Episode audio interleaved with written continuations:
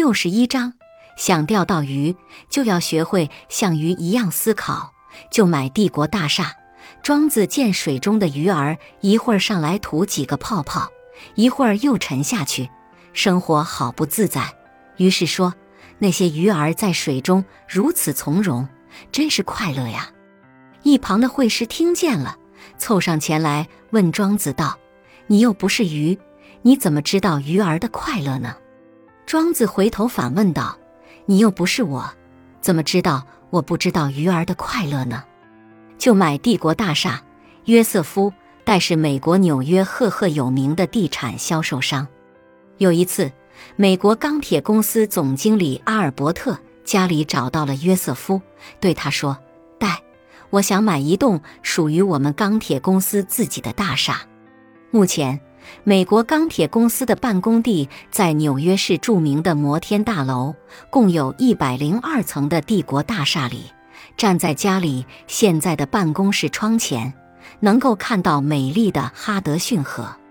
家里坐在窗前，对约瑟夫说：“你得帮我买一栋既能够看到这样的美景，又能眺望港湾的房子。”约瑟夫用了整整三周的时间来帮家里思考这件事情。他发现，其实帝国大厦附近的很多房子都符合家里提出的条件。却没有哪一栋比帝国大厦更合适。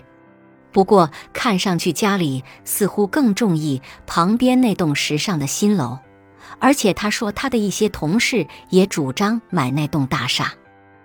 约瑟夫知道，如果他这里迟迟不解决问题的话，家里恐怕要把买房的事拜托别的人了。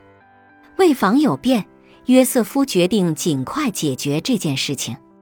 约瑟夫第二次约见了家里，这一次他建议家里购买目前美国钢铁公司所在的这栋帝国大厦。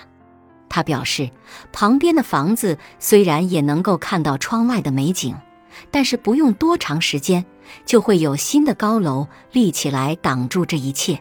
但是对于帝国大厦来说，就没有这样的顾虑，风景一定会常在。可是这个建议马上遭到了家里的否决。他表示并不想购买帝国大厦，但约瑟夫却敏锐地捕捉到了家里脸上的复杂表情，那绝对不是一种坚定的拒绝。随后，家里絮絮叨叨地说了一些不想购买的理由。聪明的约瑟夫有些听明白了，家里在说着违心的话，他的内心其实是很中意这栋大楼的。该怎样让家里说出实话呢？约瑟夫没有选择反驳。接下来的时间里，两个人都没有说话。在初春的晨光里，他们坐在家里的办公室里，静静地喝咖啡，眺望着窗外那令家里钟爱的风景。突然，约瑟夫开口了，他用一种沉静如水的声音问道：“先生，刚到纽约的时候，您的办公室在哪里？”听到约瑟夫的问话，家里感到很意外，说：“什么意思？你知道的，最初的办公室就是这栋房子。那么，美国钢铁公司是在哪里成立的呢？”约瑟夫接着问。家里沉默了一会儿，回答道：“也是在这里，在我们现在所在的办公室。”双方再次陷入沉默，整整五分钟，他们都望着窗外，一言不发。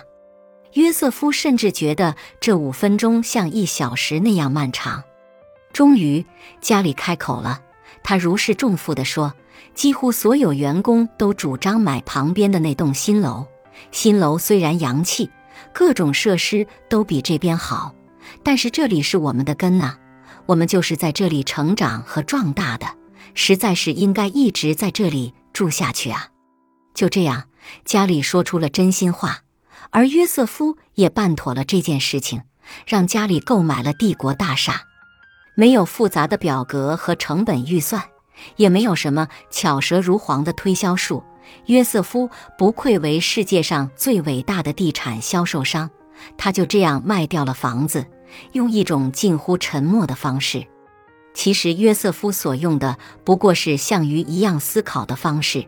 当他察觉到家里脸上的不坚定时，就开始集中精力去猜测家里的想法。当然，这需要足够的敏锐度。他抓住了家里的软肋，让家里说出了自己内心最矛盾的地方。他给予谈话充分的沉默，为的就是让家里度过最纠结的几分钟。当家里理清思绪后，其实无需约瑟夫再费唇舌去说服，家里自己就表露了想法。